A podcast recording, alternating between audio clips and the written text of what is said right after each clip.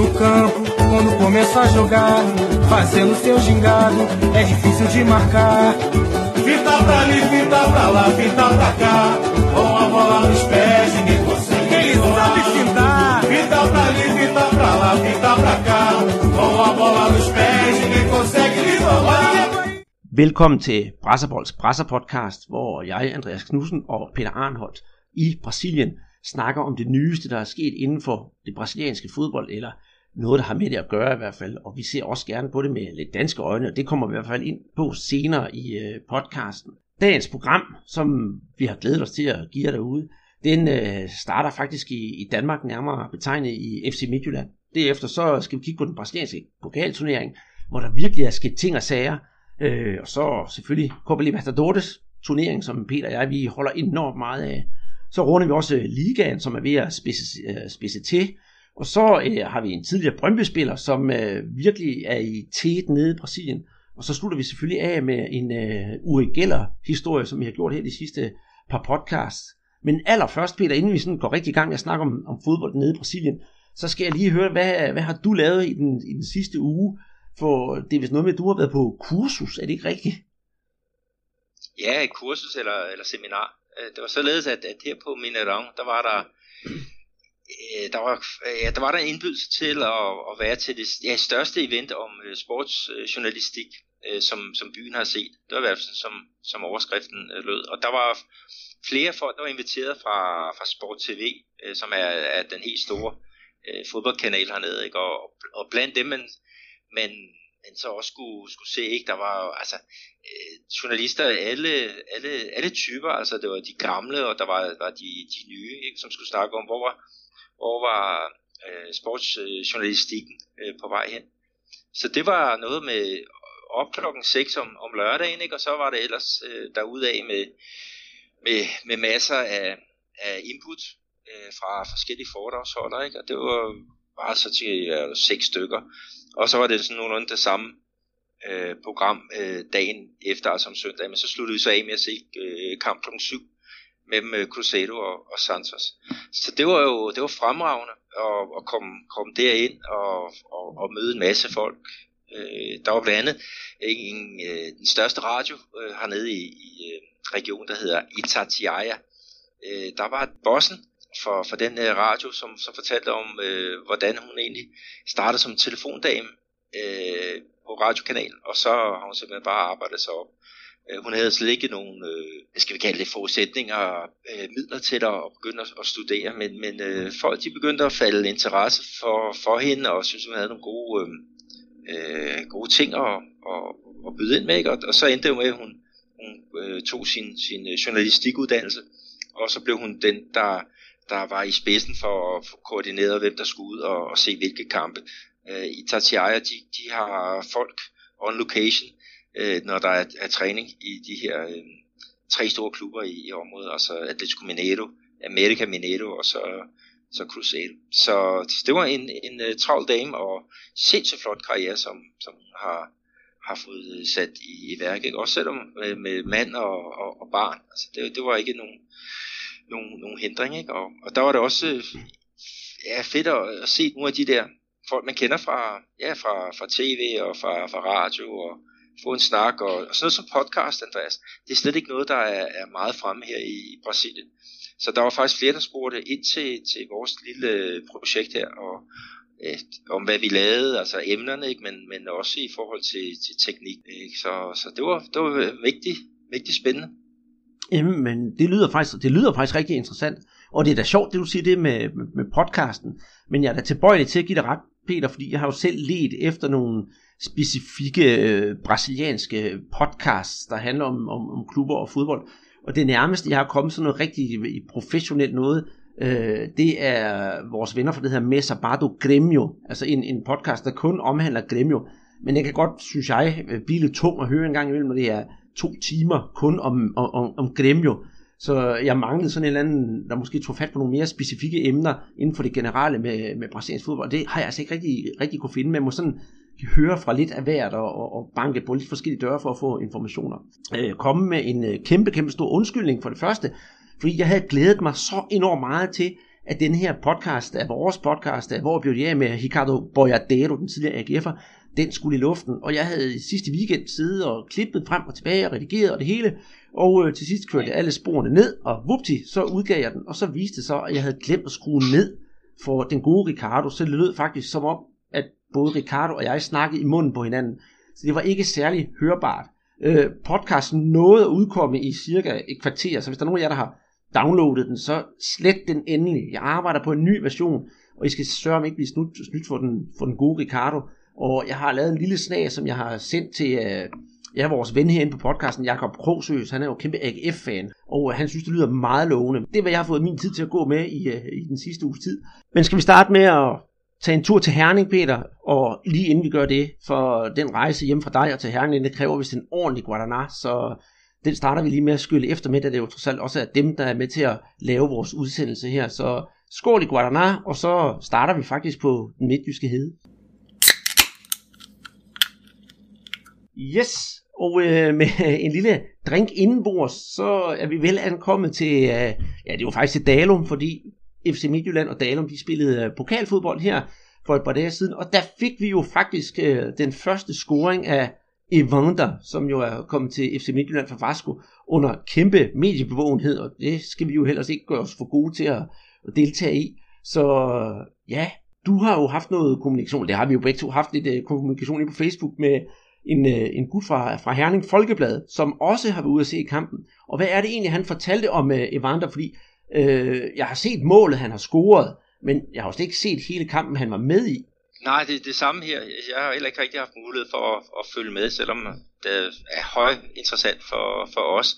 Men det er simpelthen uh, sportsredaktøren fra, fra Herning Folkeblad, Jørgen Just uh, Christensen, som, uh, som uh, skrev lidt om, om, uh, om kampen. Og han sagde jo også det der med, at, at, uh, at han synes, at uh, Evander han ser fantastisk uh, spændende ud, og, og sådan han formulerer det. Han sad i de første 60 minutter og følte, at det var fra, fra, fra Evander, at, at det skulle skulle komme, fordi at, øh, at ulvene ikke, de havde meget, meget svært i, i starten ved at, at spille sig til, til åbne chancer. Ikke? Og så stod han jo til, øh, den tidligere Vasco øh, spiller ikke i, ja faktisk i sin øh, debutkamp, og, og selvom han ikke spillede den hele vej til enden, ikke, så, så øh, er det jo et, et, øh, ja, en rigtig god start at, at få, mod godt nok en, en svag modstander, ikke? men øh, sådan er det, altså nu, nu er han i gang, ikke? og det må der også give, give mod, øh, både for trænerstaben og for, for Evander selv, ikke? Øh, ja, give, give mod på mere. Jamen det, det, det håber jeg bestemt også. Og i hvert fald så kan vi, vi herinde hos os, vores podcast, sige, at det har givet os mod på noget. For ja, når vi har fået sådan en, en, en, en sjov scoring lige fra Evanders side, så synes jeg da også, at selvom det var på en, en regnværsdag på Dalum Stadion, eller hvad det hedder derude, så har vi jo prøvet lige at, at få krejlet, at vi kunne få noget, øh, kan man sige, en ægte brasiliansk narrador, som det hedder, altså en ægte sportskommentator til at kommentere målet. Og øh, det er altså godt på vej. Øh, jeg har en, øh, en god ven, der hedder Paulo Cesar Harbalho, som arbejder for en, øh, en radio i Rio, og som kommenterer fodbold. Det er simpelthen det, han lever af. Og jeg har sendt ham alle, sendt ham klippet, og selvfølgelig Evanders scoring, og hvem der lagde op til det, og så videre, så videre, så videre. Og jeg fik svar her for ja, en lille halv time tid siden, hvor han bare skrev, jeg er i gang, du skal bare glæde dig. Så Peter, jeg glæder mig faktisk til, at vi skal høre, hvordan det lyder, når man scorer mod Dalum på ægte brasiliansk vis. Og når det kommer, så sørger jeg altså også for, at vi spiller det selvfølgelig i næste podcast, men det kommer altså også op på Facebook, og det kommer også op på Twitter. Så der er sgu noget at se frem til. Ja, og, og må ikke også, at, at øh, ja, dem, der er fan af, af Midtjylland, at, at øh, ja, og hele, hele deres presseafdeling, og ikke mindst det var andre, han må da også synes, at det ville være sjovt at høre hans, hans eget mål, øh, da, første danske mål udsat for brasiliansk. Ja, det, det tror jeg bestemt også, og det sjove det var, da jeg skrev det der til, til ham, den Nahador, Paolo, så skriver han tilbage, ej, hvor er det bare godt, at Evander er kommet i gang i FC Midtjylland, og så blev han faktisk rigtig nysgerrig for at høre, hvordan øh, hvordan det går for ham her i, i Danmark, så jeg må da altså også lige opdatere ham på det område. Så øh, ja, sådan går det hele sådan lidt i ring, og lad os da håbe, at, øh, der kommer, at vi kommer til at se mere til, øh, til Evander. De spiller jo her igen i weekenden FC Midtjylland, så det kan være, der kommer lidt tid på banen der. Men øh, apropos, når vi også snakker om mål, selvfølgelig, så skal vi jo til et andet sted, hvor der er scoret rigtig mange mål. Og det er jo i den øh, brasilianske pokalturnering, hvor vi har fundet de to finalister. Og øh, ja, det, øh, jeg ved ikke, skal vi sige, at øh, var der nogen overraskelse i, imellem det her, Peter? Jeg har set øh, Corinthians Flamingo, jeg ved ikke, om vi skal starte med den kamp, og så tage øh, Palmeiras Cruzeiro bagefter. Hvad synes du? Jo, det, det synes jeg. At vi skal også tage med, at det var fire af de rigtig store hold, som, som mødtes her, ikke? Og, og hvis man kigger lidt på deres øh, fanskar, så de her fire hold, de repræsenterede altså over 76 millioner øh, tilhængere. Så, så det er et eller andet sted øh, helt vildt. Og det første møde mellem, øh, eller den, den første semifinal, øh, returmøde, ikke? det var så mellem Corinthians og Flamengo, ikke? og det er jo de to øh, markant største øh, fangrupperinger. Ikke? Så, så der var virkelig øh, meget på, på spil i, i den kamp. Jeg vil sige, at de havde spillet øh, 0-0 i den første kamp på, på Maracanã, altså Flamingos hjemmebane, ikke? og så var det så tid til returkamp på øh, Arena Itaquera, altså Corinthians øh, ja, VM-arena er det jo. Mm. Ikke? Og øh, du er jo kæmpe flamingister, Andreas, og kan du fortælle, hvordan det, det gik, den her match? Ja, Flamingo de tabte 2-1, men derfor er jeg stadigvæk kæmpe flamingista. Ja, og det lå lidt i sol og stjerner, at Corinthians nok skulle vinde, for øh, lige præcis mod Flamingo i sådan en knockout-kamp, der har de ikke tabt til dem de sidste 15 år i São Paulo. Så ja, alle regnede også med, at de tog den hjem, og det gjorde de jo. 2-1. Og jeg må sige, øh, der kom jo der kom en masse efterdønninger efter det her, det kommer vi selvfølgelig også ind på. Men øh, det starter jo med efter et kvarter, øh, Danilo Avelar, han banker bolden i kassen på, hvad jeg mener øh, er af, af svagt forsvar, spiller Flamingo. De står, som jeg siger, meget statisk, men der kan man også diskutere, gjorde Flamingo det rigtige alligevel for Flamingo. Mange tror, at Flamingo de dækker mand til mand, men de dækker altså zoneforsvar, og til sidst så står der altså bare en mand helt fri. Og det var så øh, Danilo Avelar, der kunne, der kunne smække bolden ind til 1-0. Senere der scorer en øh, fra Corinthians. Han scorer faktisk selvmål på et, øh, ja, et indlæg af Parra, som øh, Parra prøver at smække den ind til, til, på midten til, til, til Vitinho. Men øh, der kommer altså en, øh, en, en imellem, som klasker den i eget net. 1-1, og det hele det er enormt spændende. Anden halvleg, det bølger frem og tilbage. Flamengo, de havde altså deres chancer, de kunne godt øh, have, have, have scoret til, til 2-1, og der er også et øh, mål, der bliver annulleret for offside. Men øh, til sidst, efter 70 minutter, der scorer Pedrinho på et, øh, et skud lidt ud fra, fra, fra målfeltet, og så vinder Corinthians altså 2-1. Øhm, fortjent? Ja, det synes jeg. For hvis øh, Flamengo de skulle avancere i den her turnering, så skulle de altså have gjort deres hjemmearbejde i den første kamp, som trods alt endte 0-0. Ja, jeg tror, vi har fundet den rigtige finalist, hvad det angår lige øh, med, med de to hold.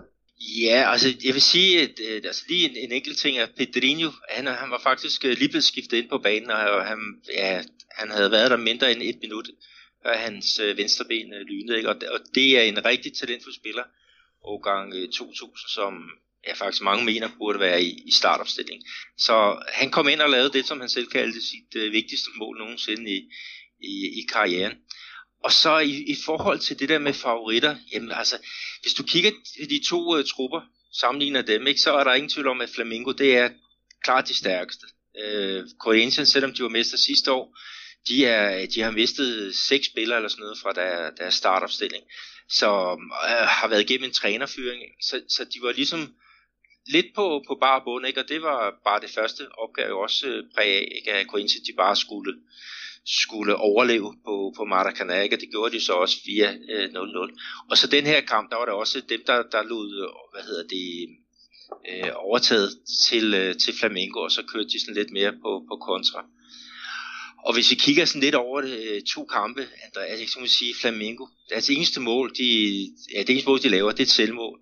Og så deres største chance, det er faktisk i overtiden, ikke, hvor at, at, øh, at Parra, han, han laver en, en flugtning, som jeg tror, han prøver at styre den ind, mod, øh, øh, ind mod feltet, og så ender den faktisk bare på, på, på den bagerste stolpe af, af, af Cassius øh, mål. Ikke? Så det, det er jo også det, man har snakket om, at Flamingo de har haft bolden meget, men det virker som om, de ikke rigtig har haft den, ja, sådan, de ikke rigtig har vidst, hvad pokker de skulle gøre med bolden. Og så er de også, noget, som folk snakker om, at de har manglet den, den gnist, det, den, øh, den øh, tørst over at, at, at vinde den her ja. øh, titel. Mm.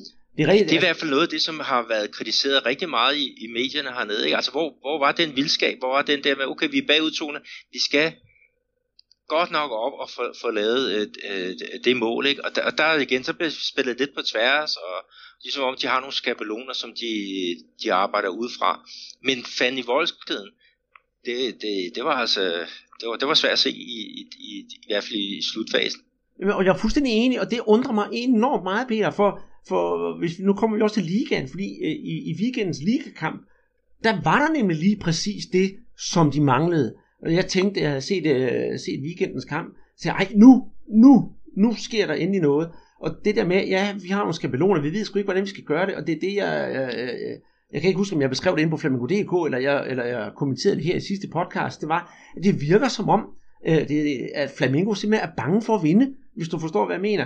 Øh, den der med, at det er godt, vi har bolden, men det skal ikke lige være mig, der afslutter. Det er ikke mig, der skal sætte den sidste af, altså sådan alt afgørende aflevering ind.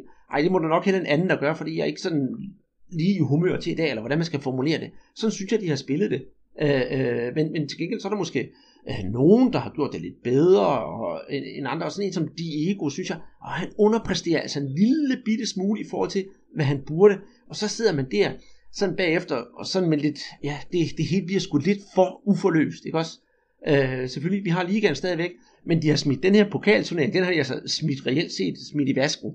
Og hvis der er noget, de har virkelig har skyllet ud i toilettet, så var det Copa Libertadores. Ikke også? Så over det snæver sig virkelig, virkelig ind, og i det hele taget øh, om klubben, der hænger der altså en galge og dingler, fordi 2018, det skulle være året, hvor Flamengo de både hentede Copa Libertadores og hele balladen. Ja, det har været en, en hård uge for, for de mange øh, de flamengistas. Men, men hvis, altså, igen, hvis vi, hvis vi kigger på det, så, så øh, har de jo haft altså, øh, nogle, nogle spillere, som har, har gjort en forskel. Blandt andet øh, Lucas Paquetá, ikke, som, som via sin, sit spil for, for klubholdet også fik chancen på, på landsholdet her i den øh, i landskampen her i, i sidste måned, ikke? Og, og, og, og deres træner, øh, han har jo så også lad sige, puttet Paketar op i en mere offensiv position her til, til den her match, ikke? og han har da også et enkelt forsøg på, øh, på, på mål. Men, øh, men det er rigtigt, altså der kom øh, alt for lidt fra de andre. Altså det, ham, der skabte mest, det er faktisk en af de ja, billigste spillere, som de har i truppen. Ikke? Det var Parra, ikke som, som øh, trumlede frem der fra sin øh, position som, som højre bak. Men, men de andre, der, der tjener kassen, øh, de har bare ikke været deres, deres løn øh, værd her, i hvert fald på, på det sidste. I hvert fald ikke i sådan en, en kamp her, øh, som, som var, var rigtig vigtig. Vi kan tage med, altså øh, Kurt Corinthians, ikke, øh, de fyrede en træner for, jeg tror det var to, to uger siden, ikke, og fik øh, Jair Ventura ind, som bare skulle overleve det, det, det, den første kamp der på, på Maracanã, ikke? og så har han fået sat, sat noget, noget simpelt øh, sammen.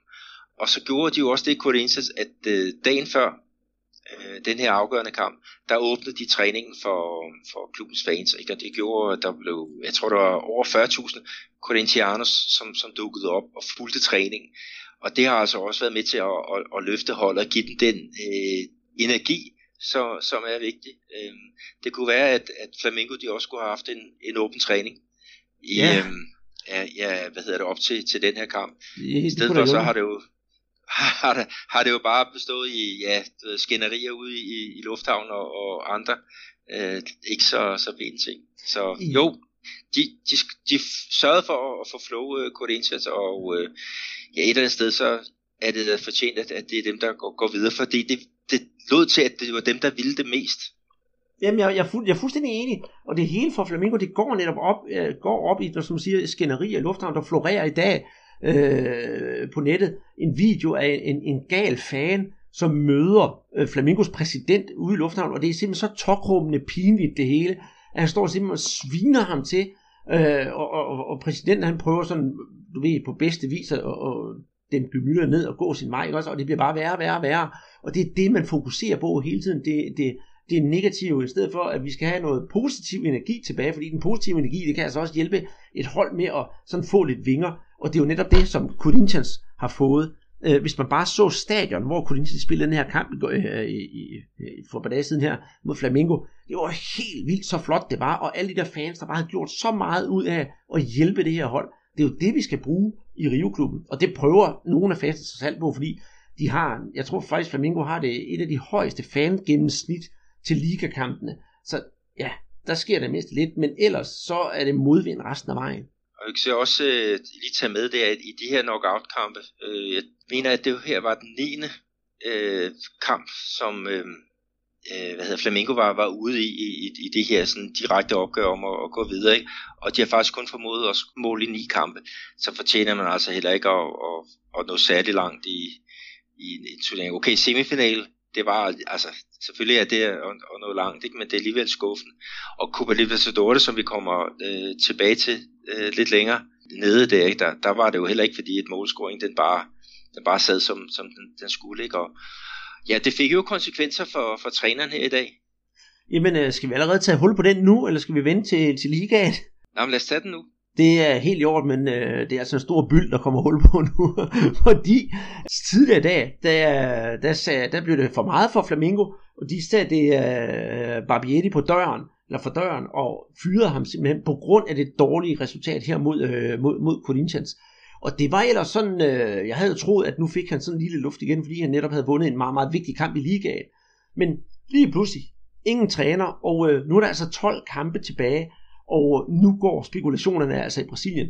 Øh, hurtigt, knap nok var Barbiette kommet ud af døren, før flere brasilianske medier, øh, Globo Esporte som den største, sagde, at øh, Dorival Junior, den øh, tidligere Santos og netop øh, Corinthians træner, han, øh, han var klar til, undskyld, São Paulo-træner, han var klar til at, at overtage sædet hos, øh, hos Flamingo.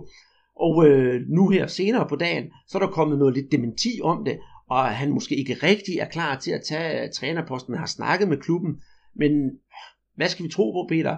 Øh, tror du, det bliver Dorival Junior, som skal, skal overtage og prøve at ja, øh, lave mirakler i de sidste 12 kampe i ligaen, og se, om han kan give dem det mesterskab? Jeg, jeg tror, det bliver, bliver ham, der, øh, der, der overtager. Altså, øhm, i hvert fald, hvis vi går ind på Globus side, så står der simpelthen, at invitationen er, er accepteret. Ikke? Og det med, med, med billedet af, at den her øh, 50-årige træner, ikke? Som, som faktisk allerede øh, ja, øh, vil, vil føre, føre holdet øh, til, til kamp her mod Bage, øh, som så er i weekend. Så, så jeg, jeg tror på, at den, den holder. Om der er nogle, nogle andre øh, beskeder, nogle andre rygter, det, det det ved jeg ikke, men, men jeg, jeg vil i hvert fald stå til troen, at det er ham, der er, er, er træner nu. Mm-hmm. Yeah. Men, men det er jo også, når vi snakker om Flamingo, øh, Andreas, så har du jo det der udtryk Serino. Altså det er jo altid det der sådan lille duft af, af, af pokaler og mesterskaber og, og det hele, ikke? Og som du siger, det, det skulle bare være, have været et rigtig stort år for, for Flamingo, ikke? Men de røg ud af, af 8. delsfinalen i uh, Copa Libertadores. De nåede semifinalen her i, uh, i pokalturneringen. Og så har vi øh, så har vi så 12 kampe tilbage i, i Serie A, hvor de ligger på fjerdepladsen med kun øh, 3 point op til, øh, til førstepladsen. Så et eller andet sted, så har det jo stadigvæk muligheden for i hvert fald at vinde en titel i år, ikke? og det er så det, det brasilianske mesterskab. Og så kan man så diskutere, er det rigtigt at sige, okay, vi har bøffet i, øh, i, i de to øh, foregående, faktisk også i, i kampen om Rio-mesterskabet, hvor det var Botafogo, der, der, der endte med at, at, at tage den hjem. Så har vi det sidste. Er, er, er Barbieri, er han der, ham, der kan sørge for, at vi får så godt som makspoint i de sidste 12 runder? Eller skal vi sige, jamen okay, vi har kikset i, i tre andre turneringer med ham. Han er måske ikke ham, lige ham, der kan tænde ilden i, i vores spillere. Øh, jeg ved, ved ikke, hvad, hvad er din holdning til det? Åh, oh, den, den er lidt svær, ikke også? Men øh, jeg ved godt, vi kan snakke om Flamingo øh, præ-VM og post-VM. Før VM, holdt det op, hvor gik det godt. Øh, både i liga og det hele, man lå nummer et, og alt så lyst ud. Så her efter VM, der har det hele mistet kadencen. Øh, sådan rent personligt, så synes jeg egentlig, at åh, lad ham dog sidde året ud, og så se, hvordan det går. Øh, jeg vil blive meget, meget lykkelig, hvis de vinder øh, det brasilianske mesterskab, men jeg har altså afskrevet det lidt, fordi jeg synes, de har været for svingende, og jeg tror ikke, at den chok-effekt ved at få, få, få Dorival Junior ind, som det lyder til, at det kan hjælpe dem til at, at, at, at vinde mesterskabet. Og så er der også det der med, at vi snakker om trænerroulette, men hvad Peter, inden, inden for siden 2001, der har Flamengo haft 40 forskellige trænere, og det er altså et snit på 2,2 om året. Og hvis man kigger på de 12 bedste klubber i Brasilien PT, så med hensyn til træners udskiftninger, der ligger Flamengo klart nummer et. Og jeg synes også det der med kontinuitet, øh, jamen, åh, ja, så lad os dog prøve, og så hvis vi ender som nummer tre, så må vi altså så skylde den her sæson ud i, i, i lokum og sige, jamen hvad, vi er bare glade for at få den her Copa Libertadores plads, og så siger vi pænt farvel til Barbiette, tak for, tak for kampen, ikke også? Øh, 39 kampe, og trods alt, kun 8 nederlag, ikke også? Så selvom det ikke har været godt, langt fra godt, så synes jeg heller ikke, man kan bare give ham med pisken og sige, det har simpelthen været alt, alt for elendigt, fordi at der har været nogle rigtig, rigtig gode resultater indimellem. Det er bare, når det har været alt de vigtige, at han ikke har slået til. Ja, men det er jo også det der med, at, at uh, selvfølgelig skal man være en, en, en dygtig træner, og man skal jo også have den, øh, den pondus, der skal tillægge, og, og øh, Barbieri, han har jo ikke rigtig noget, noget stort øh, CV, i hvert fald ikke øh, det der med at, at skulle øh, klare et, et omklædningsrum med, med så højt betalte øh, stjerner. Han har lavet et, et fint stykke arbejde, øh, meget langt hen ad vejen, og, og øh, han blev også sådan en caretaker i, i starten, og så efter, ja, efter nogle, nogle måneder, et halvt år eller noget af det, du ikke, så fik han så officielt øh, øh, titlen som, som klubbens øh, førsteholdstræner.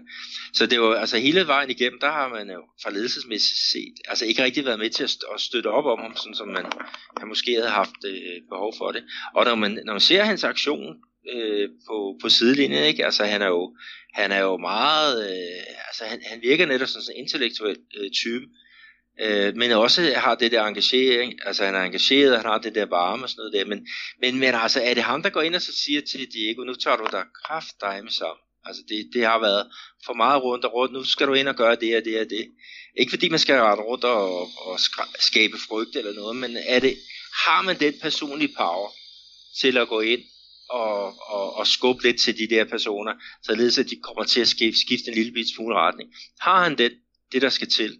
Altså, nogle af dem, som man snakkede om skulle, skulle overtage, det var jo blandt andet Abel Braga, som er en, en, en fyr, som har været ordet i sin magt, der har en masse erfaring, har spillet på højeste øh, niveau. Øhm, ham kunne jeg måske godt forestille mig, at øh, ham vil de have respekt for. Lige så vel som i Palmeiras, der har de jo Scolari. Han er kommet ind efter Rocha, som, som også var sådan lidt mere akademiske øh, træner og, og skabeloner og, og alt det der moderne fodbold, som, som, som det også skal være.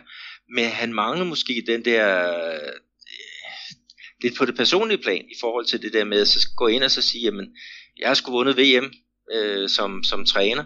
Jeg kan også være med til at sørge for, at Palmeiras vinder Copa Libertadores, og det har jeg faktisk gjort før. Altså, han har jo ikke noget på sit CV, den kære Barbieri. Og, og, det, og det er jo nok det, de skal prøve at finde en, der, der har lidt mere muller på, på den front. Og som kan skabe den der respekt i, i omklædningsrummet. Men, men, men, men også, der er også en helt anden faktor, der spiller ind her, Peter. Det er jo valgår, i, øh, ikke alene i Brasilien, men det er det også i Flamingo. Så der er simpelthen sådan noget politisk hurlumhej, der foregår i, øh, i, i kulissen hos øh, Flamingo. Og nu nævner du faktisk øh, Abel Braga. Øh, Abel Braga, han er øh, Marcelo Lomba, det er Flamingos vicepræsident, det er hans mand. Så hvis øh, Abel Braga kommer ind, så vil der også være nogen i kulissen, der siger, jamen så er vi også godt klar over, hvem der måske bliver den næste præsident hos Flamingo. Hvorimod Dorival Junior, jeg ved godt, det bliver lidt langhårdt det her, men alligevel, Dorival Junior, han var træner i Flamingo tilbage i den tid, hvor de havde en katastrofal øh, hvad hedder det, præsident, der hed Patricia Amorim. Og øh, der er der altså også nogen, der har bange for, at hvis du det var Junior kommer ind, så skal den historie fra dengang, hvor hun var med, gentage sig. Så det hele, det er øh, selvfølgelig også del øh, fodbold, men der er altså også noget politik indblandet. Og det er derfor, jeg også synes, det er lidt skidt. Behold Barbieri indtil valget er overstået, og så start på en frisk.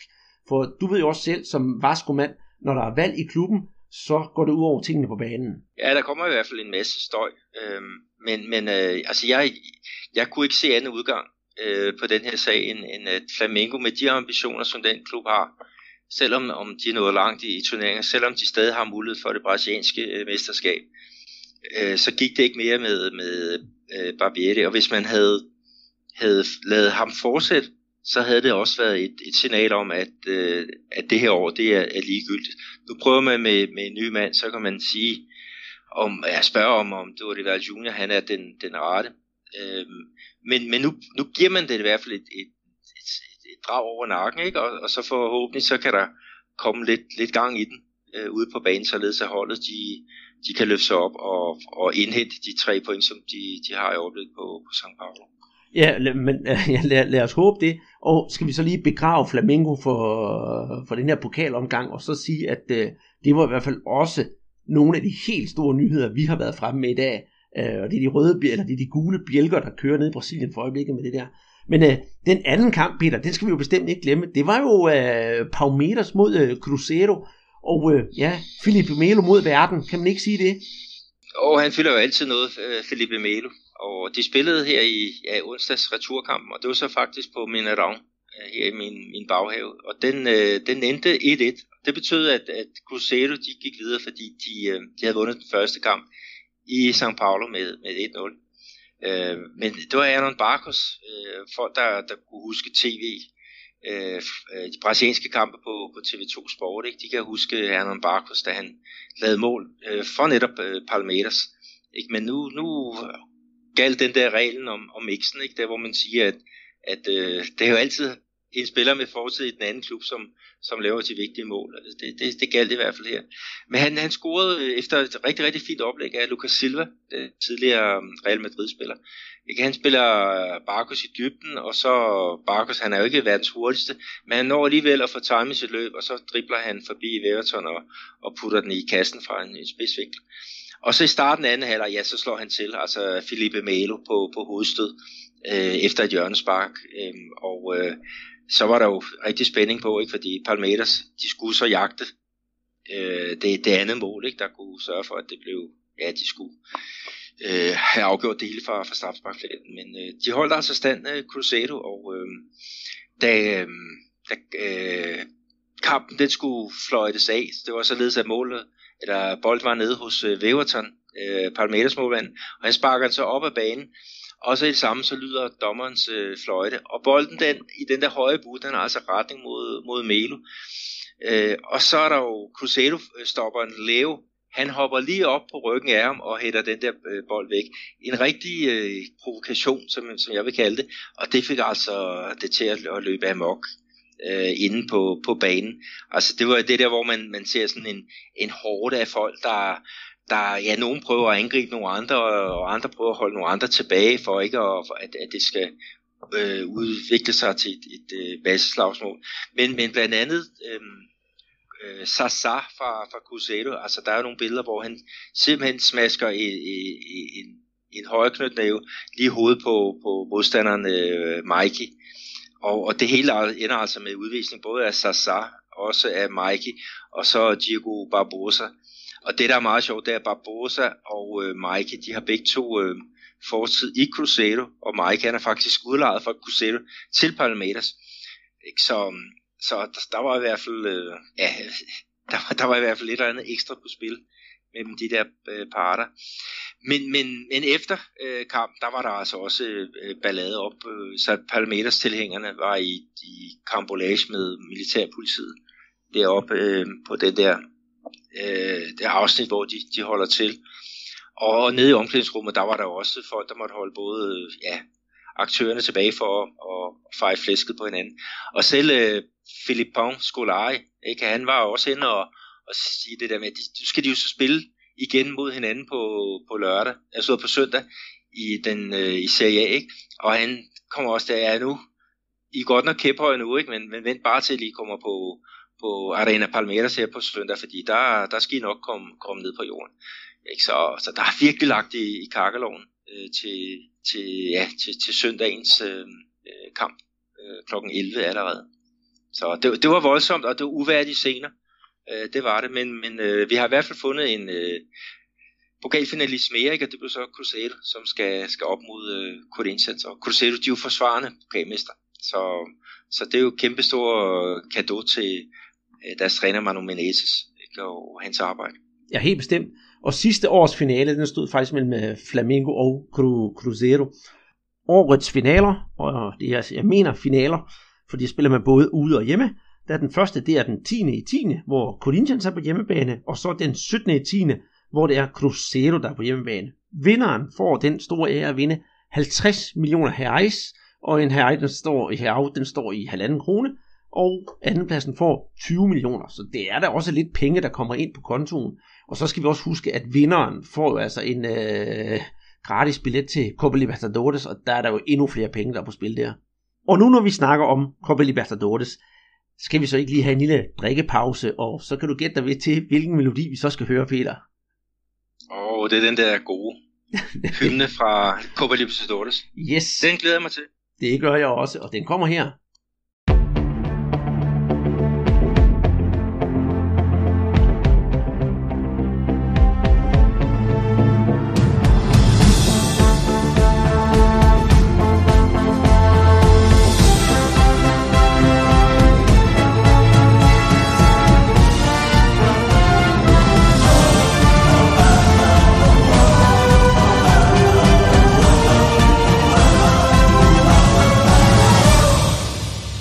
Har du fået skyllet efter med en uh, kold guaraná, mens vi hørte den dejlige Copa Libertadores hymne?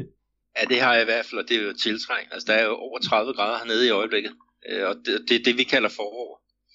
Så nu glæder vi jo bare til, at det bliver, bliver rigtig varmt. Jamen det, det, er, det er rigtigt. Hvis vi lige sådan skal, skal øh, pejle os ind på, på Copa Libertadores, så fik vi jo skudt Gremio godt afsted her i, i, i sidste uge, hvor, hvor, hvor de fik en, en, en 2-0 sejr. Øh, og det snakkede vi altså om i, i sidste podcast.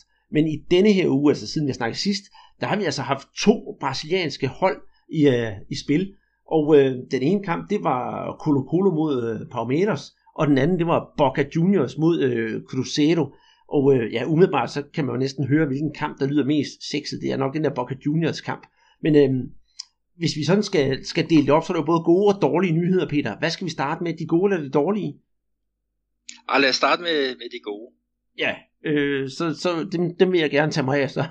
øhm, i, I Chile, der finder vi jo Colo Colo, som faktisk er et rigtig, rigtig godt øh, Copa Libertadores turneringshold.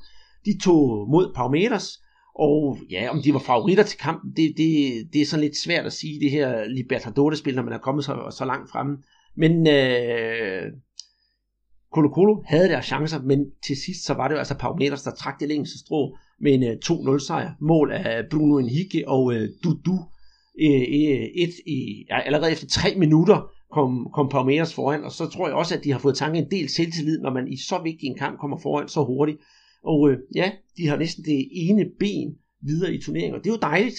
Ja, det, det er dejligt, og det er et eller andet sted, så er det også forventet, øhm, at, at Palmeiras, de skal, de skal nå rigtig langt i den her turnering, ikke? Og, og når vi snakker om, om budgetmæssig og kvalitet på, på spillere, så, så er Palmeiras, de skal i hvert fald lige være en, i hvert fald et, et, et halvt hestehoved foran øh, øh chilenerne.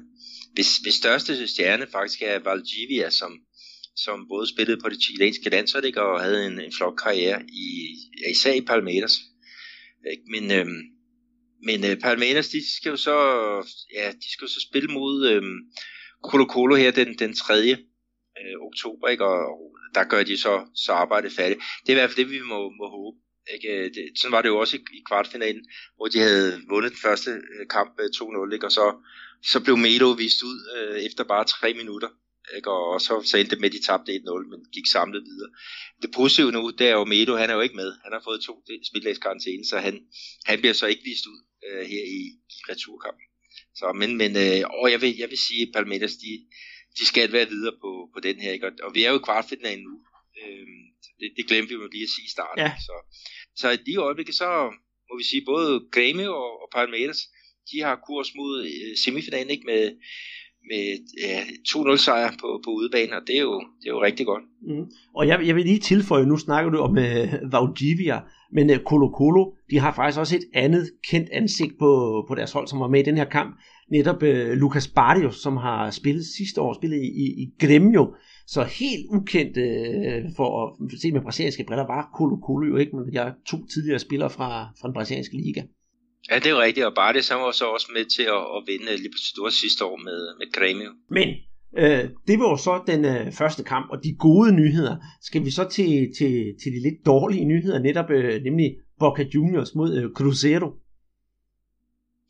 Ja, fordi det var en, en lige så intens kamp, som, som vi alle sammen havde, havde håbet på. Ikke? Og, og øh, det med, at, at Boca Juniors de, de vandt den øh, med, med 2-0, Øh, der var også nogle kontroversielle hændelser, og der var sågar ja, en, en, en meget vigtig øh, fejlkendelse, ikke? Som, som, øh, nu snakker vi meget om, om VAR, øh, som, som bliver, benyttet af, af dommerne, både til at ja, finde ud af, om der var straffespark, eller ikke var straffespark, eller i hvert fald også i, i, med hensyn til, øh, til kort.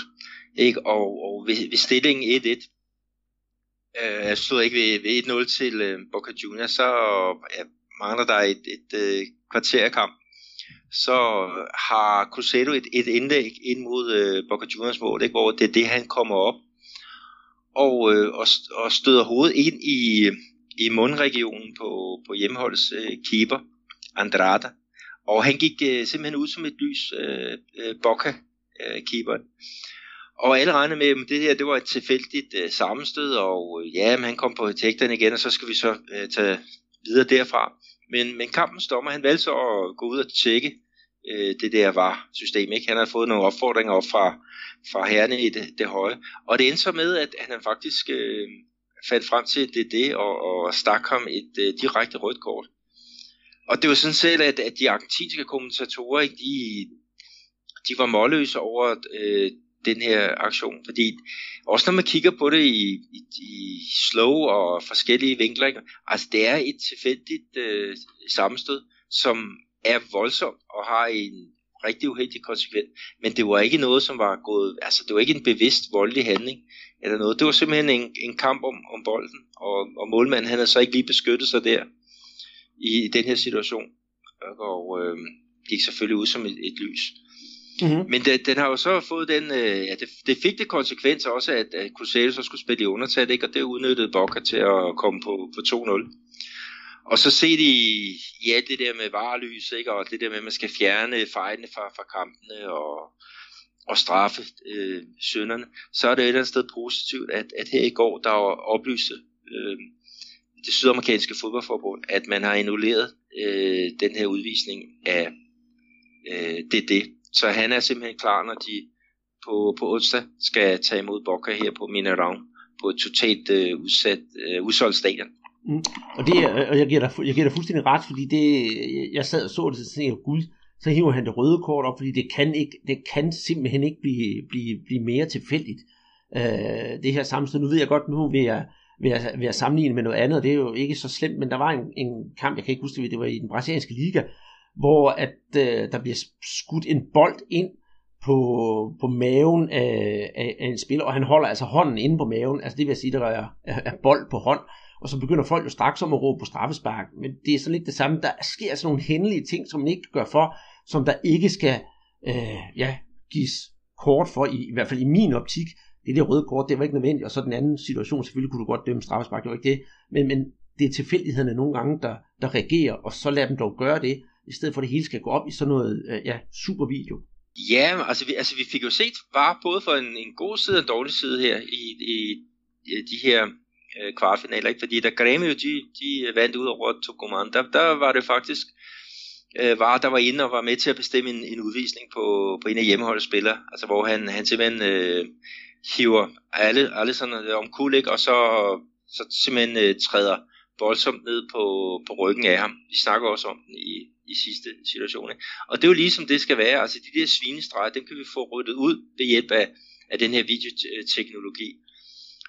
Ikke? Og så fik vi så set den, den dårlige side, ikke? Altså, hvor et, at dommeren han egentlig havde gjort det rigtige ved at, at lade, lade spillet øh, have eller altså spillet skulle have været genoptaget, ikke? og så får han lige det der kald, kom lige ind og kig på, på den her video, ikke? og så laver han noget, som er ja, helt ude i, i skoven. Ikke? Det var, det var, det var pokkers ærgerligt, og, og det kan jo godt blive rigtig dyrt for, for, for Crusader, ikke? fordi med, med, uden det det, altså, som er hjørnesten i, Crusaders forsvar, ikke, så, så slap de altså et mål ind igen, ikke? og der, der er fandens forskel, om du skal vinde øh, 2-0 eller, eller 3-0 for at gå videre i, i den her turnering, og så mod, mod Boca Juniors. Men øh, det, det bliver en heksekedel. Øh, altså, alle folk er, er klar til at, at hæppe Crusader frem til, til Sara her i, i Belo Horizonte. Ikke? Så øhm, ja, jeg glæder mig vildt og voldsomt til, til den kamp. Mm-hmm. Og øh, returkampene, de spilles øh, Gremio Atletico Tucumán den øh, 3. i 10. og øh, Palmeiras Colo Colo den 4. i 10. og Cruzeiro Boca Juniors den 5. i 10. Og hos dig, Peter, der er det så en dag før, hvor det er jo tidsforskellen, der spiller ind her, og det er klokken dansk tid kvart i tre om natten. Så der er nogen af os, der kommer til at mangle lidt nattesøvn i den kommende uge. Det er lige til med også, Andreas, at den uh, sidste kvartfinal, den bestod jo med, med Independiente og River Plate, altså rent argentinsk opgør, ikke? og den endte uh, 0-0. Så der er alt åben. Det, uh, hvad hedder det, det, turkampen. Det er rigtigt. Så, og, og ah, skal, vi, skal vi være flinke og sige vores gode ven Jonas Svart, som har været med i vores podcast nogle gange, at uh, så sætter vi Independiente-brillerne på og håber, håber, at de vinder for hans skyld. Ja, det kan vi sagtens gøre. Ja, men det er en aftale, og så lukker vi Copa Libertadores ned for, for denne her gang. Nå Peter, nu skal vi altså kigge på ligaen, og jeg ved godt, det er næsten en lille uges tid, siden, at der blev spillet med undtagelse af en enkelt kamp. Den, øh, den kommer vi lige hurtigt om nu her. Øh, for Santos og Vasco, de har hele tiden været en kamp bagud, den er altså spillet i, øh, i den her uge, og den endte, øh, hvad hedder det, uafgjort. Mere er der ikke at, at, at sige til den. Men der er jo ja, der er jo ikke sket det store i toppen, og dog alligevel, for der er så nogle af topperne, der har, har sat point til. Og øh, ja, San Paulo, de øh, lå nummer et i sidste runde, det gør de sådan set stadigvæk. Men øh, nu har de spillet to uafgjorte kampe i streg, og den sidste, det var mod øh, Amerika, Amerika MG fra, fra din by, Peter. Hvad har du at tilføje til, til kampen?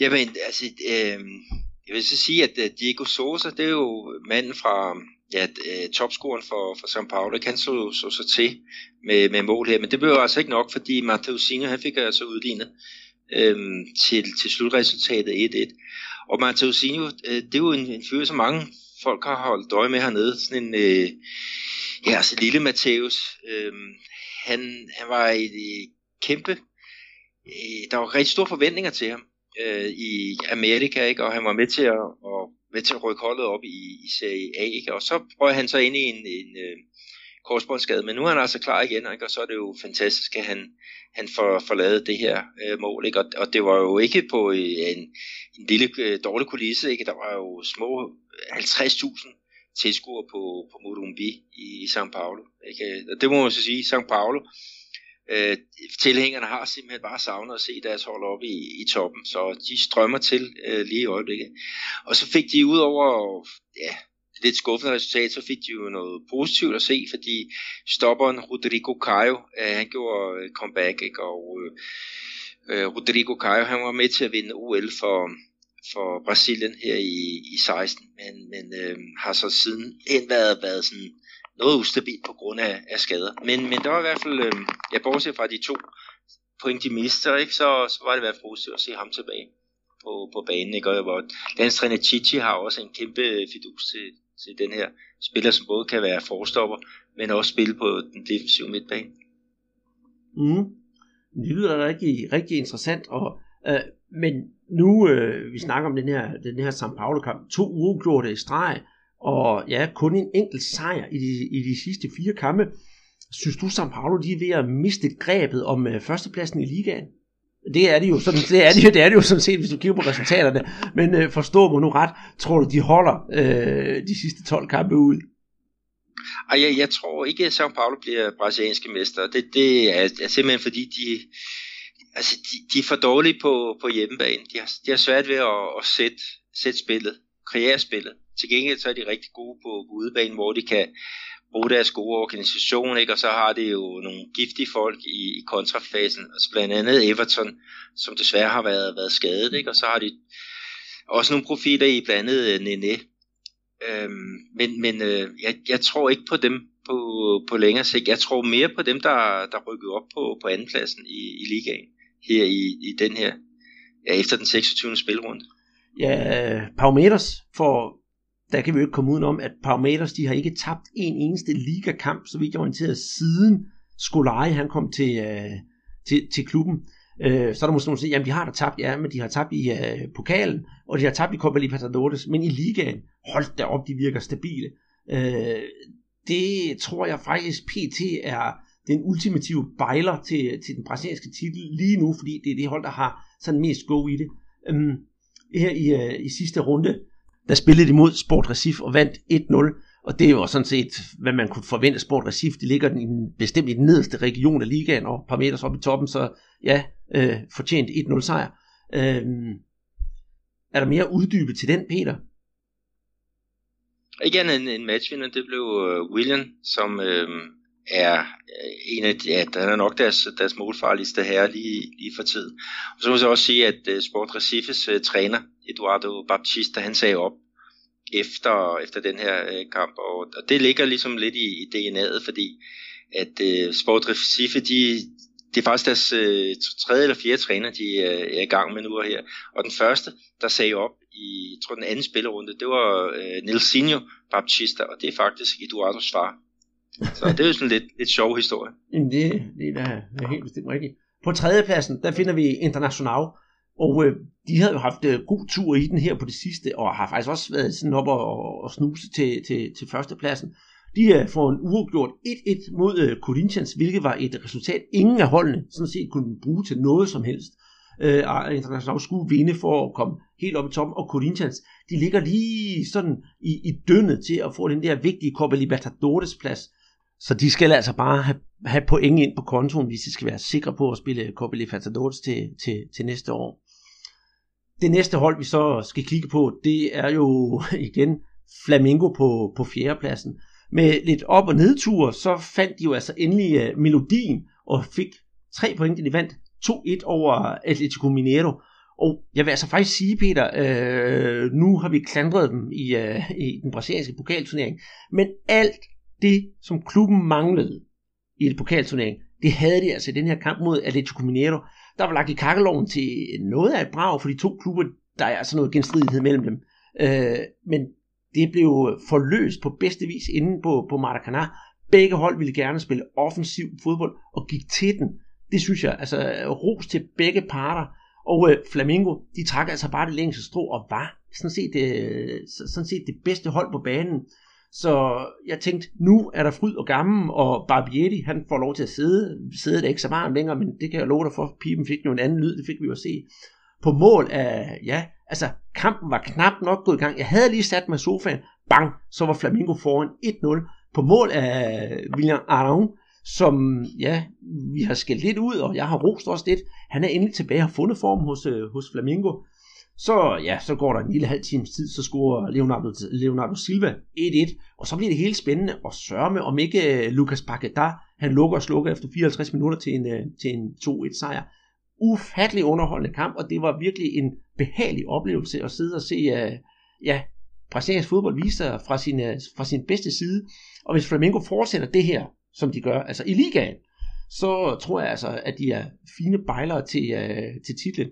Men så skal jeg lige komme malurt i min eget bær og sige, men altså med alt det ballade, der er nu, så tror jeg, vi er skudt lige et par pladser tilbage. Men lad os nu se, øh, hvad der sker. Jeg ved ikke, om du er enig med mig? Ja, jeg er meget spændt på at se, hvordan reaktionerne bliver med øh, Dorival Junior som, som øh, ny træner. Men der er også, altså det, nu har de jo så også, øh, hvad skal vi sige, modsat mange andre klubber, øh, så har Flamengo ikke rigtig spillet med deres øh, B-kæde i, Serie A-kampen, ikke? og det gør måske også, at de har manglet det der ekstra krudt i de her knald- eller faldkampe. Altså, det er jo også en, en teori, som, som man kan have. Ikke? Altså, de stiller i hvert fald op i, ja, i stærkeste opstilling, så vidt jeg er orienteret mod, mod Atletico. Ikke? Og, jo. Øh, det er altså tre, tre dage før, at de skal spille en altafgørende kamp mod Corinthians. Altså, om det var klogt, ja, det, det, noget kunne tyde på, at, at det ikke var så, så heldigt. Men, men øh, det, det er jo et valg, og nu er det jo for sent at lave, lave noget om. Nu kan de jo bare sige, okay, vi har 12 kampe tilbage af, af, af året, ikke? og nu skal vi jo bare give den gas og prøve at, at erobre det der øh, mesterskab. Mm. Det er fuldstændig en næste kamp, der skal I møde Bahia, og der, hvis I spiller bare nogenlunde, som de gjorde sidst, her mod Atletico, så er der altså god chance for at hente alle, alle tre point, selvom det er på, på udebane. En øh, anden interessant kamp, det synes jeg i hvert fald, Peter, det er nede på femtepladsen, der finder vi Gremio. Og de mødte hjemme Ceará, og der var altså bare fuldt hus på, på, på Gremio stadion der i, i Porto Alegre. Og det viste sig, at det skulle være en ufattelig underholdende kamp at sidde og følge med i. For jeg havde jo også troet, at uh, de bliver fuldstændig kørt over. Og øh, ja, inden kampen, der havde jeg lige snakket lidt med Bechata, han er jo kæmpestor Serra-fan, og han sagde, at han frygtede sådan for den her kamp, øh, for Grêmio er jo altså bare det bedre end, øh, end Serra. Og selvom de også var det på papiret og på banen, fordi Grêmio trak altså det længste strå og vandt 3-2, så øh, ville Serra, de ville altså gerne være med og, og spille bold, selvom det var på, på udebane. Så det gik jo hverken værre eller bedre, at øh, uh, Serdar kommer rent faktisk foran 1-0, og kommer også foran 2-1. Og det er jo enormt interessant, at lige pludselig har det der potentielle nedrykkerhold op og drille et af de helt store hold. Øh, Gremio, de spillede lidt, ah, ej, måske sådan et, lidt stort udtryk at bruge som en sæk kartofler i første halvleg, det gjorde de egentlig ikke. Men der var nogle af de her spillere, der bare overhovedet ikke slog til. Et øh, godt eksempel der, Luang, øh, ved nogle hjørnespark og sådan noget. Han finder aldrig rigtig rytmen, og det endte jo faktisk med, at alle de der øh, Gremio-fans begyndte at bue af ham. Øh, det er første halvleg. Men i anden halvleg, der er det altså ham, der bliver matchvinder, da der står 2-2. Der får de et, øh, et frispark, sådan 5 ja, meter ude for feltet, og han laver simpelthen det flotteste mål over muren, og så op i hjørnet, og så er han jo lige pludselig dagens mand. Men på vej ud af stadion, efter kampen, der er der lige sådan en, en journalist, der skal spørge ham, hvad han synes om kampen, og så videre, så videre. Og der er det altså noget af en tøsesur Luang, der siger, at øh, pressen blandt andet var skyld i, at publikum var efter ham og sådan noget. Men øh, altså, hvor man er, Kedemir vinder 3-2 på en fantastisk kamp og et utroligt godt spillende CRA-hold, der med de få midler, de havde, gik offensivt til opgaven, og da de endelig var foran 2-1, der parkerede de altså bussen, det, og det kan jeg ikke se noget galt i, fordi øh, man kan mærke, at spillerne begynder at blive trætte, og så er der altså lige deres øh, målmand. Øh, han var simpelthen en, som man siger, en kat ind i målet, det siger man i, i Brasilien. Han lavede den ene fantastiske tv-redning efter den anden, så jeg synes, det var så synd, at Gremio de ikke fik point i den her kamp. Men jeg over, øh, undskyld, øh, Serdar ikke fik point i den her kamp. Men samtidig er jeg overbevist om, at hvis de bliver ved med at spille på den her måde, og, og, og Liskas teori om, at vi skal bare gå til den, så tror jeg nok, de skal redde sig i Serie A. Og hvis de ikke gør, så synes jeg, de har efterladt ufattelig underholdende og positivt indtryk i den bedste, liga, øh, bedste række i Brasilien. Ja, han har lavet et godt stykke arbejde indtil videre, Liska, ikke? og det, det var også, jeg snakkede tidligere om, at tilbage i 2015, der kom han til, til klubben, hvor de var på vej ned mod, mod serie C faktisk. Og der fik han jo, jo vendt skudene, og det, det gør jo, at i øjeblikket, så synger de jo en sang om, hvordan han i 2015 havde øh, øh, Serra ud af hospice. Og, og øh, da han kom til, der havde de jo ikke vundet ikke en eneste kamp i, i Serie A, ikke? Og, og nu har de vundet af 6, hvad der er, er, er fantastisk. Og så gar når vi, vi snakker anden turneringshalvdel, ikke, så har de været oppe i, i top 4 øh, på, på den konto. Ikke? Så, så han har virkelig lavet øh, små øh, mirakler. Men lad os se, om, om, øh, om bukserne kan, kan holde. Altså, der er jo meget, meget øh, ja, hvad hedder det, altså, der har været et hold, der, der, der ligner et, en, en nedrykker, ikke? og øh, faktisk to også, både Paraná og Sport hænger gevaldigt, ikke? Men, men så derefter, ikke? Så, um, så er der altså nogenlunde øh, jævnt. Men der skal jo point på, på kontoen, og en, en flot kamp, det, den giver jo altså alligevel 0 point. Ikke? Så jeg tror, jeg tror lige skal han ville gerne have byttet. Øh, en, en dårligere kamp, og så 1-3 point på konto. Det er, er fuldstændig enig. Jeg synes, det havde det mest færre resultat i den her kamp. Det havde været uafgjort, så de har fået det ene point. Men altså, man spiller på ude og udebane mod Grêmio, den har sgu aldrig været nem, og det er lige meget, hvilket hold det er.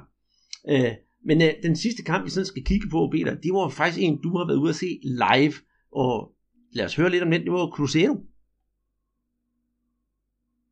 Ja, det var efter det her øh, seminar, der sluttede vi af inde på, på Minerang i, i webområdet. Og, øh, og vi fik jo så set, øh, ja, hvad det Gabi Goal, han, han bragte øh, jo gæsterne foran øh, 1-0, ikke? Og, og er, er suveræn topscorer i, i ligaen øh, øh, nu og her. Ikke? Men, øh, men i pausen, der skiftede Manu Menezes, han, han skiftede så ud. Han havde brugt rigtig mange reserver i, i den her kamp. Han satte Sassar ind, og, øh, og øh, øh, han slog altså til nærmest på sin første boldbrøring og fik udlignet til, øh, til 1-1. Og så Raniel, han, øh, han blev så matchvinder.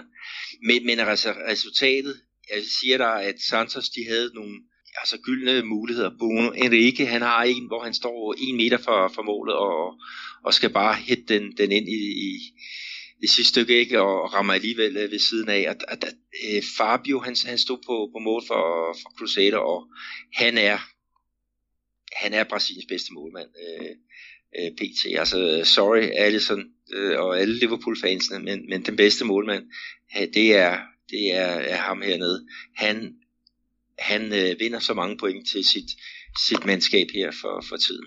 Så, så det, et eller sted, det, det er sørgeligt, at han, okay, han er jo også en, en, øh, en, en, en halvgammel herre efterhånden, men han ikke kommer med på det brasilianske landshold, det, det er der mange, der undrer sig over.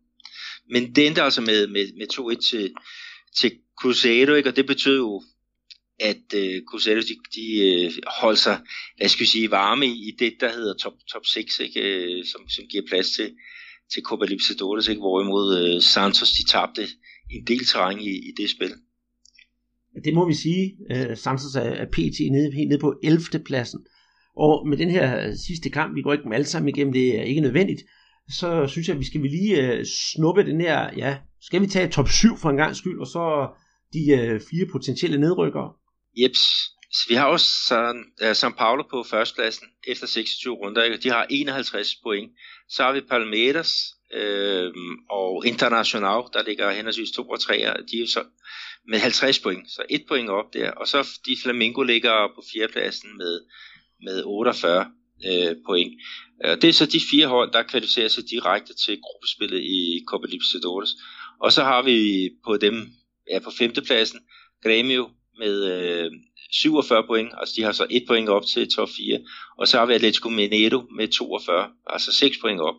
Og de to placeringer der, de giver jo altså kvalkampe om, om at komme til, til gruppespillet. Ikke? Og så har vi jo så Cruzeiro på 7. pladsen med 37 point, så de har altså helt 5 point, som de skal hente ind på ærkerivalerne fra Atletico Mineiro. Ikke? Så, så sådan ser, ser det ud. Og, og bunden? Der finder vi på 17. pladsen Chapecoense med 28 point. Og der kan jeg lige sådan komme med en lille krølle på halen, at Chapecoense de mødte Fluminense her i sidste spillerunde, og hvorfor nu lige det? Jo, det er jo fordi, at Fluminense har Kajke, de havde Kajke på banen, han blev skiftet ind, men desværre havde Chapecoense ikke den tidligere OB og Jan Holm på banen. Men det kunne have været sjovt, hvis de begge havde været på, på banen på, på samme tid, at to gange OB i en brasiliansk ligakamp, men øh, sådan skulle det altså ikke være. Altså Chapecoense på øh, ja, 17. pladsen med 28 point, Ceará på 18. pladsen med 27 point, og øh, på 19. pladsen Sport Recife med 24, og på 20. pladsen der har vi Paraná med 16 point. Men som sagt, som du sagde, Peter, øh, både Ceará og Chapecoense, de har altså igen en, øh, ja, to point op over, øh, så er de over stregen, og med tre point, der kan man næsten komme op på 13. pladsen, så det, ligesom det er tæt i toppen, så er det faktisk også relativt tæt på nogle af nedrykningspladserne. Og øh, ja, du har jo nævnt det, topscorer, Gabriel Barbosa, men øh, hvem har vi ud over ham på topscorelisten? Jamen, øh, Gabigol, han har lavet øh, 13 mål, og så på en del anden plads, der har vi jo Pedro fra Fluminense, altså er, er langtidsskadet. Så har vi Ricardo Oliveira fra Atletico Mineiro, og så har vi Pablo fra Atletico Paranaense. Og øh, ja, de ligger så med 10 mål, og så har vi jo tre stykker med, med 9 mål hver. Øh, der har vi Roger Guedes, øh, Atletico Mineiro, eller han spillede der, nu er han i Kina. Så har vi Diego Sosa, der scorede øh, for São Paulo i den her weekend. Og så har vi jo William fra Palmeiras. Og øh, ja, så har vi et, hav af spillere med, med otte mål, ikke? og deriblandt, der har vi blandt andet øh, Nene og fra São Paulo, ikke? og, og Jaco Pikachu øh, fra, fra Vasco da Gama. Så det er sådan, som, som det ser ud nu. Men der er jo kampe her i weekend, Andreas. Ja, allerede i morgen. Der går det jo løs, ikke? Men, men hvad har du af, af godbidder at, at se frem til? Åh, oh, det ender jo altid med, at vi, tager, at vi runder alle kampene. Ej, men altså, den eneste lørdagskamp, det er jo, det er jo klokken 9 dansk tid. Fluminense Gremio, det glæder jeg mig til. Altså, kan Gremio virkelig også klare den mod sådan et hold som Fluminense. Fluminense kan overraske på hjemmebane, så der er sådan Rio-fodbold mod sydfodbolden, det er jo altid en, en, en, en god lille sag. Og så, ja, hvad kunne man sige, Bahia Flamingo, det vil jeg gerne se, selvom det måske ikke lyder sådan super, super sexet. Uh, Santos Atletico Paranaense, det kunne jeg også godt tænke mig at se. Og så bundopgøret egentlig. Ceará Chapecoense. Det kan godt blive rigtig, rigtig interessant. Øh, Ceará med det der gå på, øh, gode gå på fodbold mod det der afvent, lidt mere afventende fra, fra Chapecoense, det synes jeg også kunne blive rigtig, rigtig spændende. Og hvad med dig, Peter? Du har vel også noget, du skal måske ud og se noget live? Ja, jeg skal ud allerede i morgen, hvor America Mineiro de tager imod uh, Corinthians. Den, uh, den glæder jeg mig rigtig meget til. Den bliver spillet klokken, klokken 7 uh, øh, her lokaltid. Og så er der faktisk også øh, den der bronzeboldkamp mellem Palmeiras og, og Cruzeiro. Altså efter alt det ballade, der var i pokalsemifinalen, ikke, så, så kan jeg ikke forestille mig, at, at den kamp, den, det bliver bare stille og roligt. Øhm, der, der bliver knald på fra, fra første sekund, og, og mange, øh, jeg skal ikke sige, øh, ja, mange ting, som lige skal diskuteres, altså med, med reference til, hvad der skete her på, på Minerang i, i onsdags. Altså der, der er nogle, der skal udbetales nogle, nogle ja, hvad fanden man skal kalde det. Øh, ja, der skal gives igen. Der er nogen, der ja. føler, at de, de skylder lidt. Det kan jeg da godt forstå. Så jamen det, det lyder virkelig som om, du går en god fodboldweekend i møde også. Ja, ja. ja. Øhm, når vi så har lagt uh, ligaen i, i, i graven her, for den her uge i hvert fald, så er der faktisk en, en lille succeshistorie, vi også skal have kigget på. Og det er jo nærmest, øh, det bliver efterhånden Peters hjørne, det kan jeg godt kalde det med, med, med danskerdom, fordi den tidligere Brøndbyer, Bruno Badatta, han har haft en, øh, man plejer altid at sige negativ hovedrolle, fordi det plejer altid at være kedelige ting, men en positiv hovedrolle, siden vi har lavet podcast sidst, og hvad er det nu lige, det er? Jamen, hans øh, mandskab, Operario, de har vundet CSC-mesterskabet. Øh, de øh, spillede en øh, returkamp mod Goiaba på øh, Arena Pantanal her og øh, i, i lørdags var det. Og øh, den første kamp, øh, den var jo så endt 3-3, så, så alt var jo åbent. Men øh, tidligere Brøndby, han, han er faktisk den eneste, der formår at, at lave et mål i returkampen. Så han skaffer simpelthen mesterskabet til, øh, til hans øh, klub. Og øh, det har selvfølgelig været, at der er blevet taget nogle officielle fotos, øh, som han har lagt op på sin øh, Facebook-profil, ikke? Og, og de har jo, altså de har jo fejret det der til, til den helt store guldmedalje. Operario, de, de rykkede faktisk øh, op i CSC sidste år, og det gjorde de faktisk ved at vinde øh, CED øh, over de to finaler, ikke? og nu laver de altså den samme i, i rækken højere. Den her gang var det altså med Batata, han var ikke med sidste år, han kom til i, jeg tror det var juni måned, efter han havde sørget for Maringa i Serie D havde haft deres bedste sæson øh, nogensinde, hvor han scorede, jeg tror det var 10 mål i, i 20 kampe, og her der blev det noget, der hed øh, 4 mål i, i 12 øh, opgør for, for den her øh, ja, halvgamle bomber, ikke? han er vist 33 år nu, så øh, fantastisk af ham, men han havde ikke kunne gøre det uden en, en, en målmand, der hed Simon, fordi at øh, uh, bare, havde så mange chancer til, til aller, aller sidst. Men uh, han, han stod simpelthen en, en fantastisk uh, kamp. Altså, det var jo fantomredninger, som han hed ud af, af ærmen. Men, uh, men uh, ham, der, der, der sparkede den afgørende kasse ind, det var altså Bruno. Det, det må jeg nok sige. Tror du, uh, ja, han er jo ikke nogen ung her, super ung her længere, den gode Bruno Badata. Tror du, han på et tidspunkt kan få sin karriere, jeg vil ikke sige i gang igen, men øh, gang i karrieren i en, i en, øh, i en klub højere op i rækkerne? Jamen, altså, jeg ved faktisk ikke, om han skal, om han fortsætter Operario.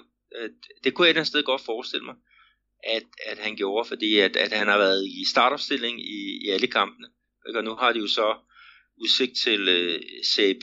Nu skal vi lige gennem alle de regionale mesterskaber her fra, fra januar og så frem til, uh, til april.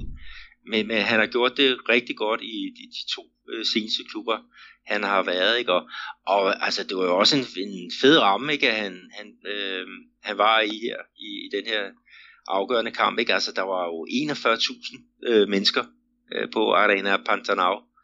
Så, så han har virkelig været, ja, altså han har virkelig været i, i fokus øh, på, på noget øh, positivt. Så øhm, jeg, jeg tror, vi får ham at se i, i CB her øh, næste år. Om det så bliver på for Operario, det, det må tiden øh, vise, men jeg tror ikke, han kommer til at gå, gå arbejdsløs. Det gjorde han jo i, hvad var det, det var sidste år. Øh, der var han i, jeg tror det var Londrina, i, i starten af året, og så havde han svært ved at finde noget, noget arbejde. Han forsvandt ligesom under vores radar. Ja, det gjorde han. Så viser han, så viser han, at spillet noget øh, amatørfodbold i, øh, i, øh, i sin delstat dernede i Paraná. Og der endte han faktisk med at blive topscorer i, i ligaen og komme med på, på det, det udvalgte hold. Ikke? Og det, det banede så vejen til en kontrakt med Maringa. Mm. Og, og derfra så er det jo bare gået fantastisk. Ja, det må man sige. Og, og, og det er jo dejligt, at vi kan fortælle sådan nogle solstrålehistorier om uh, tidligere Superliga-spillere. Og uh, apropos uh, solstrålehistorier, så skal vi da slutte podcasten i dag med dagens lille historie om øh, Julio Sasser Udigela. Hvad siger du til det? mig altid til at, at høre, hvad, hvad det er for noget, der, ja. der er sket med ham. Jamen, jeg, jeg, havde, jeg havde jo faktisk lovet, at hvis en, en af de sjovere historier, ligesom øh, dengang han fik et telefonnummer af en øh, ja, øh, kvindelig tilskuer, og det er en øh, noget lignende historie, vi skal have denne her gang, og det er øh, faktisk en øh, historie, som også er fortalt af selveste Zico, så når, når Sigurd og Julio Sasso og eller de fortæller de her store historier sammen, så er det faktisk ret morsomt. Det, jeg kan ikke huske, hvad det var for en kamp, men øh, der var altså åbenbart en eller anden kamp, i, der var knap så vigtig for Flamengo på, på et tidspunkt. Og øhm, lige pludselig så står Julio Sasser, han er gået sådan ud af banen, ud ved sidelinjen, står han op af øh, rækværket og står og snakker med en person. Og det er der jo altså nogle forholdet, der ikke kan forstå, og ja, lige pludselig så tror jeg faktisk, det er Sigo selv, der render rundt og råber til ham, jamen, helt ærligt, Julio, hvad laver du? Du skal jo være med ind på banen til det her. Så svarer Julio, jeg ved det godt, men jeg har skulle lige mødt min mor blandt publikum, og det er en tre måneder siden, jeg har snakket med hende sidst, så vi skal lige have en lille slud om, hvordan det går. Og så spillede de jo sådan set bare videre. og de begge to griner meget af den her historie, når de fortæller den. Sandhedsgraden, det kan man måske altid diskutere, men god, det synes jeg i hvert fald, den er. Ja, det er en fantastisk uh, historie. Der, der, der, familie er nogle gange vigtigere end, end fodbold. Ja, og det øh, fortalte vi også, eller fortalte jeg også lidt, lidt om i, i, i sidste podcast, fordi han kommer jo fra de der kummerlige kår i det der slumkvarter, der ligger ved øh, den øh, flotte strand øh, Le Blanc. Men øh, jeg skal nok se, om jeg kan grave øh, nogle flere historier op om ham. Jeg ved, at øh, hans bedste ven, øh, Adilio, der er sådan en, en, en god historie om, hvordan de, de blev gode venner. Men øh, jeg må ringe ham op og høre, hvad han har at byde ind med. Og med det, så øh, skal jeg ind og have en iskold Guadalajara, fordi nu har vi jo snart snakke i over en time, Peter, som sædvanligt. og det har været en fornøjelse. Og jeg håber, at I derude også har nyt den snak, vi har haft om øh, brasiliansk fodbold. Og hvis I kan lide det, I hører, så kan I jo gå ind på tier.dk og se, om I kan øh, donere lidt til vores projekt her. Og i hvert fald, vi vil også gerne have, at I går ind på Facebook og følger os derinde. Twitter lige så. Og ja, sågar på Instagram, der huserer vi også en gang imellem, hvor du lægger billeder op af dine øh, live kampe derude. Og husk også at gå ind på iTunes og give os en god anmeldelse derinde, så vi kan komme længere frem i søgningen, og folk skal høre lidt mere om brasiliansk fodbold, og i det hele taget lidt om andet fodbold, end måske der lige er i La Liga og Premier League. Og med det, så lukker vi ned for den her gang. Tusind tak for den her gang, siger jeg, Andreas Knudsen, og ønsker jer en rigtig god weekend derude. Og øh, vi skal også have en øh, god weekend for dig, ikke sandt, Peter? Ja, i hvert fald.